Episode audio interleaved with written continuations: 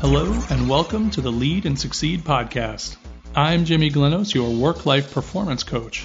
This podcast is dedicated to anyone and everyone who wants to get a little more out of work and a lot more out of life to achieve peak performance. As your coach, I am ready to stand toe to toe to meet you where you are and guide you to higher energy, balanced emotions, and limitless fulfillment. Let's get things started.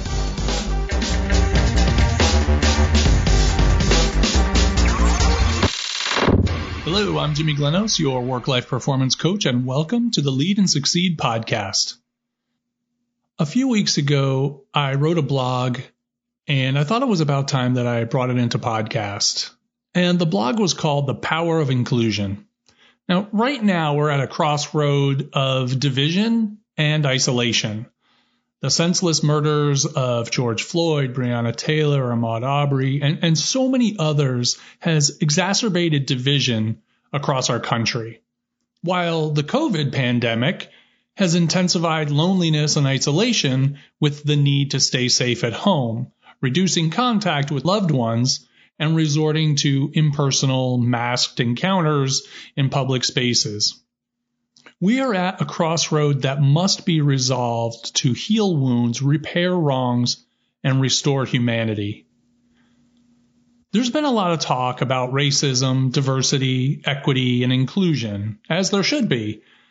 Black people, Latinx, immigrants of color, Native Americans, BIPOC, GSRM, LGBTQ, and every other group of people who have been oppressed, repressed, and depressed have seen and heard enough already about what we should do or what we will do about racism and equality in society and in the workplace. The problem is that all of this talk about the need for change isn't enough. In fact, it's probably not even helpful to the cause. Talk is just talk. What we need right now is action in our schools, in the workplace, in our government, and on the streets where we meet each other every day. Now, I can't speak to the actions that we should take or can take in the government and in our schools, but I can speak to what we can do in the workplace and in our daily lives. Those two places are vibrant and bustling with activity and are craving the need for inclusion. Most of the time, when we think about making change, particularly in the workplace, we start with training. When we need to develop new skills, that's a really good place to start. But in the case of inclusion, training doesn't really work Look, I'm a trainer and I'm telling you, training people on how equity and inclusion work and how it benefits the organization just doesn't stick. Well, at least not with the ones it was intended to stick. When training is implemented, the folks at the top just aren't moved by the training. I mean, nothing really happens. There's a lot of talk and there may be some activity, but not very much changes at the top. The interesting thing is that people of color and women are particularly moved from this very same training. These folks re recognize the need for social and economic change and are inspired to speak up and act after receiving this very same training.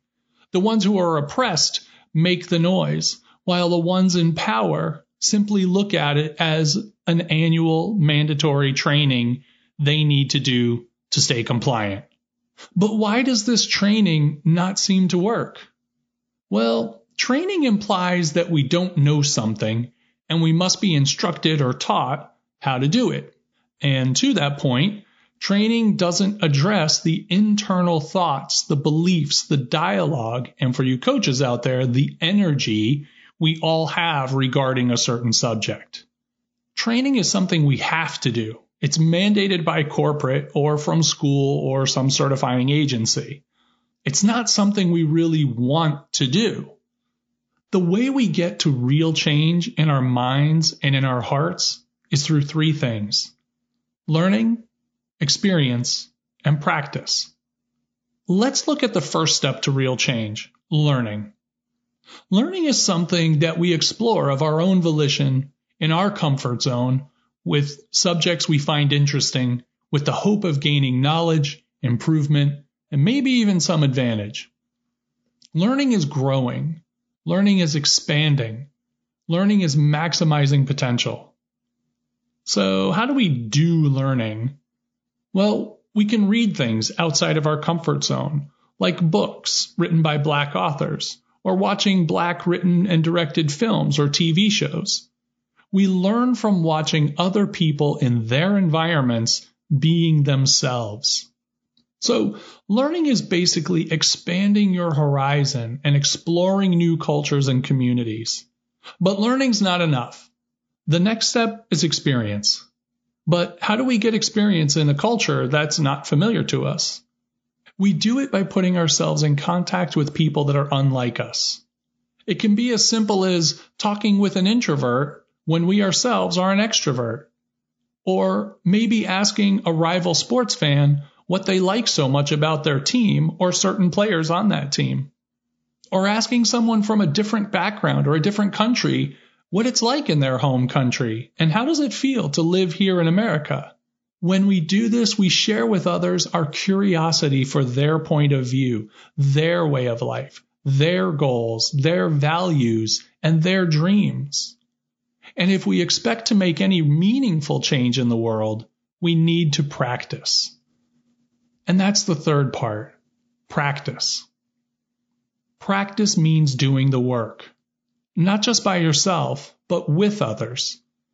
I call it practice because you might not get it right the first time, or the next time, or even the next hundred times. But keeping silent and not practicing is hurtful to others and actually perpetuates division and isolation.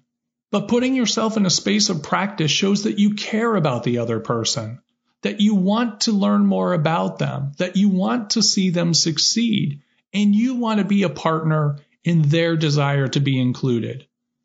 So, what does practice look like? It comes in so many forms and styles. Practicing inclusion can be as simple as listening to another person's perspective without trying to explain your point of view. Practicing inclusion can be hearing someone's opinion and not shooting it down or trying to share your own opinion. Practicing inclusion can be simply being with someone fully and listening to them without judgment, without the need to insert your feelings or thoughts, without trying to hurry the conversation along. Just being there and listening thoughtfully and mindfully.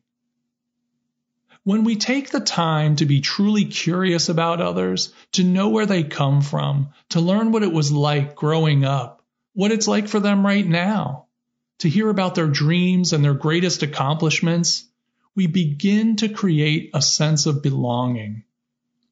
Belonging is the opposite of division and isolation. Belonging is the feelings of love and support and purpose and value.